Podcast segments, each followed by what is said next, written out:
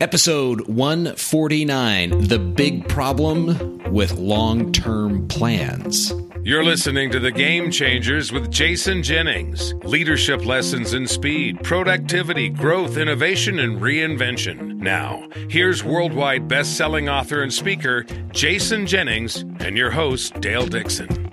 Welcome to The Game Changers, the podcast dedicated to leading highly principled people to their full potential. I'm your host, Dale Dixon.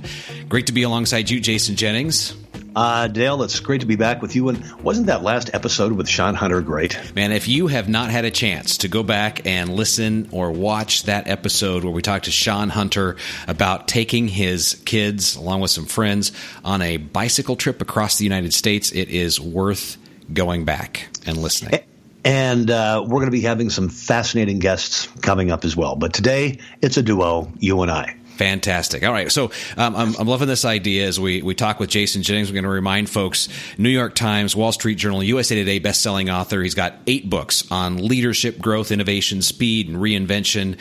And uh, we're diving into this idea of all of the problems with long term planning. And I have to tell you, when somebody tells me that we need a five year strategic plan, um, my eyes roll back in my head and I think, are you not watching what's going on around us right now and the the speed of change? So this is a, a great topic that I'm passionate about. Lead us into it. All right. Well, there, there are two reasons we're talking about this today. Um, as most of our viewers and listeners know, over the course of a typical year, I'll conduct somewhere between 800 and 1,000 interviews with CEOs, leading executives, leading entrepreneurs, company owners in preparation for speeches and as research. And I still hear, Dale, a lot of people, uh, when I ask the question, uh, you know, where are you trying to take the company? Well, our, our five year plan is to go from a $1 billion company to a $5 billion company, or our long term plan is to go from one location to 25 locations. And like you, my eyes always roll back. But what's interesting is when I began in business, one of the first things I was taught was the need for this three year plan and this five year plan. And you couldn't borrow money. I mean, you couldn't you couldn't get off the dime unless you had this five year plan. So so, so that's been uh, kind of puttering around in my brain for the last several weeks because I still continue to hear it so much. But then here's what happened. Uh, I'm going to be doing. Uh, I'm leaving tomorrow. You're traveling too. I, am heading to Amelia Island Plantation where I'm going to be doing a keynote speech for a wonderful company, and I'll reveal and talk about who they are next week. Uh, but what they did is they bought a copy of Think Big, Act Small uh, for uh, all the attendees, a couple of thousand people. And uh, so I'm going to be autographing uh, all those books. And so I thought I better get up to speed on Think Big, Act Small.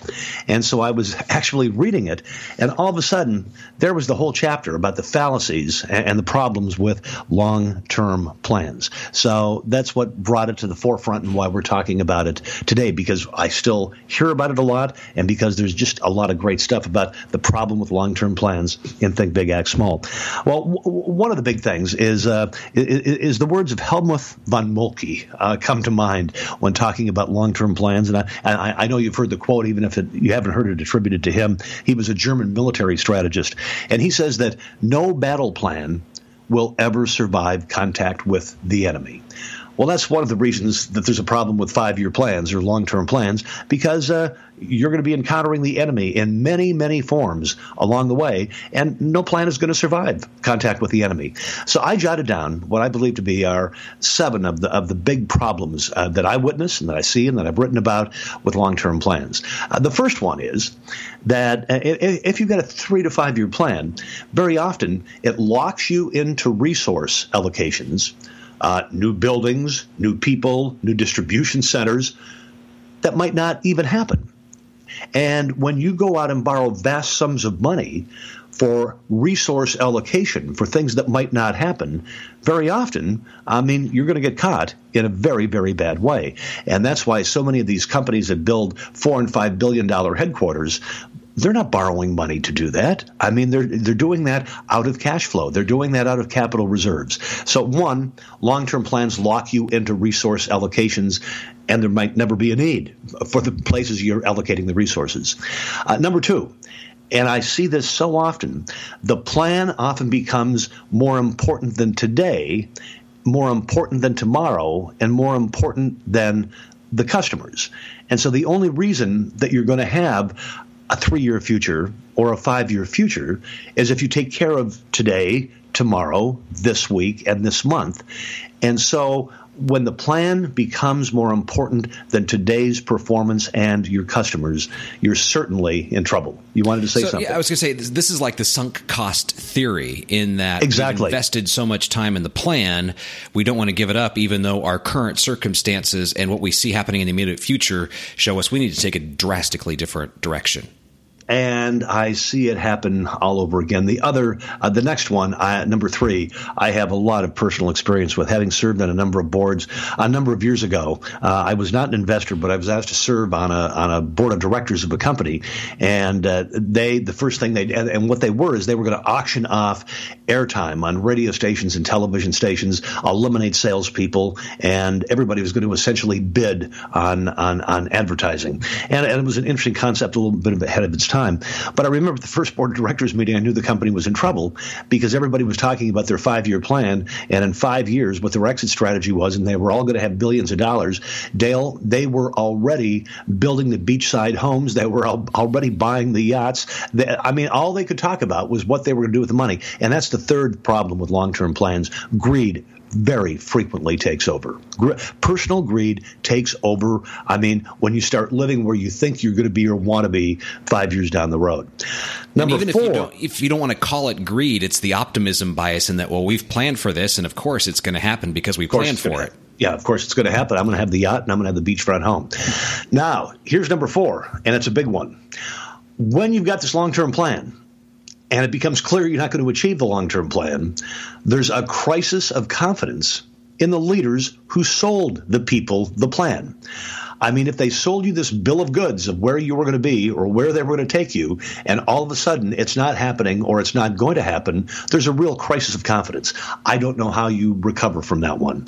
Number five, investors lose confidence. Uh, I always talk in my speeches about the fact that you know smart money does not stick around for a long, long time. And if you tell Wall Street, if you tell investors, this is where we're going to be in three years, and this is where we're going to be in five years, and you sell them that argument, and they come on board at the first inclination, and I'm talking about the first quarterly inclination that you're not going to achieve a long-term plan, you're abandoned I mean, you're just cut loose. So investors lose confidence. Uh, n- number six, um, once you get a herd going in a certain direction, it's really hard to challenge or change the direction of the herd. So you have to be very, very careful about which direction you're sending the herd in. If you're sending the uh, the herd in a direction of this long-term three or five-year plan that you've got, and it becomes obvious that that's not where you're going to be going, that's no longer where you're going to be heading. How in the world do you change the direction of the herd? And and the big, the, the worst thing about long term plans is it can blind, blind you to reality. Just absolutely blind you to reality because you want the long term plan to happen so badly that you don't recognize the signs that it's not going to happen. You lose sight of reality. So, those are the seven reasons why long term plans uh, just are, are, are are not applicable uh, any, anymore. And so, what do you do instead? And so, then I started thinking about some of the people that I've been privileged to spend time with and interview for the book. And so, I continued reading, and this is not the big sales job, but I continued reading uh, the paperback edition, the revised, updated paperback edition of Think Big, Act Small. And I was thinking about Dot Foods. Uh, when I interviewed Dot Foods, they were about a, a billion dollar company. Uh, they are now a six billion dollar company. I mean, just double digit growth all the time. But tra- I was asking Pat Tracy, uh, who at the time was their chairman and CEO, uh, one of the family members, uh, about long term planning. And he said, Let me tell you a story.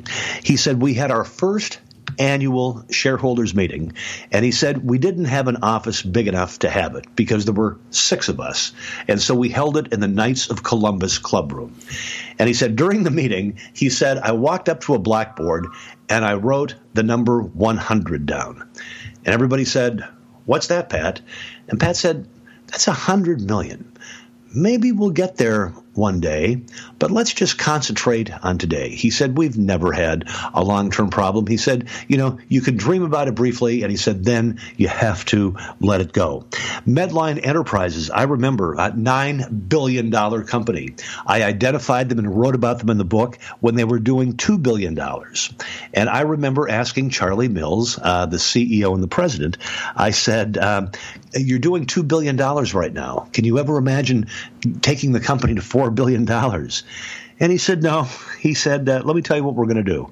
He said, we can't imagine it. He said, we're doing $2 billion now. He said, let me tell you what we can't imagine. We can imagine executing well. We can imagine staying debt free. And we can imagine continuing to provide team members and our customers a better future. He said if we do that, our revenues will be exactly what they deserve to be.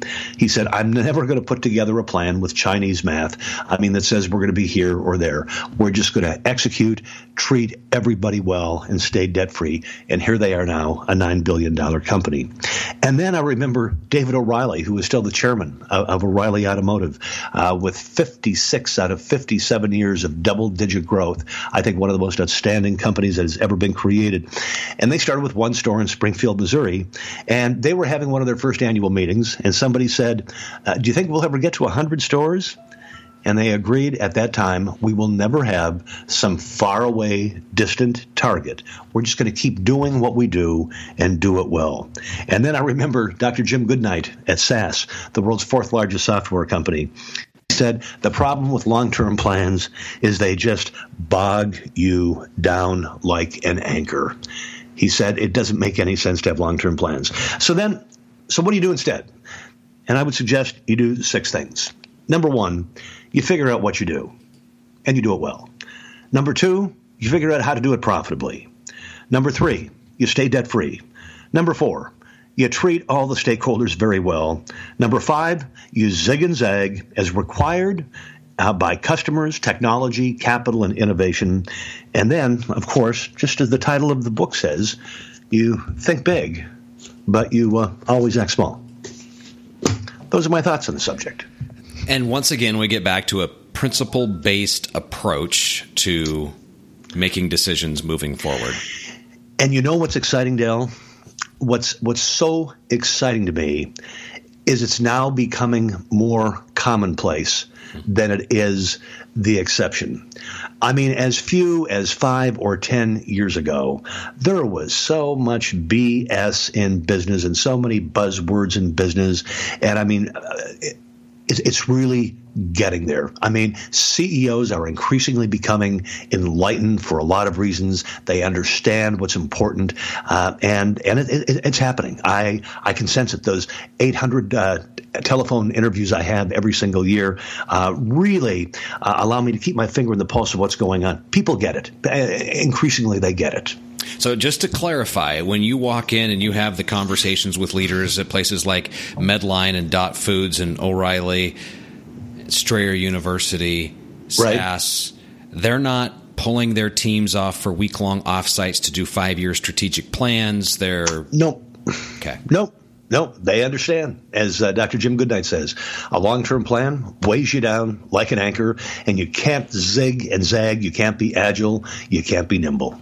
So, can I just repeat this list really quick for folks? I, w- I, w- I wish you would because yeah. I'm not sure if I can remember it. So, so go ahead. Figure out what you do, do it profitably, stay debt free, treat everyone well, zig and zag as required by customers, technology, capital, innovation, and then dream. Think big, focus on executing today. Because unless unless you execute today, there's not going to be a three year mark or a five year mark. Absolutely, absolutely. All right, Jason Jennings, any final words for us? Uh, any final words? Uh, yeah, um, I, I, I, probably you know we don't sell books here, and I mean we don't have commercials here, and I've probably mentioned this one, but this is a, a real gem. These are uh, ten companies in America that increase their revenues and profits double digits every year organically for ten years without a miss. Then that was the hardcover. Then we went back and we studied them for another five years. So double digit top line and bottom line growth for a period of 15 years, including the worst, the Great Recession of 2008 and 2009. And uh, I hadn't looked at the book for a while.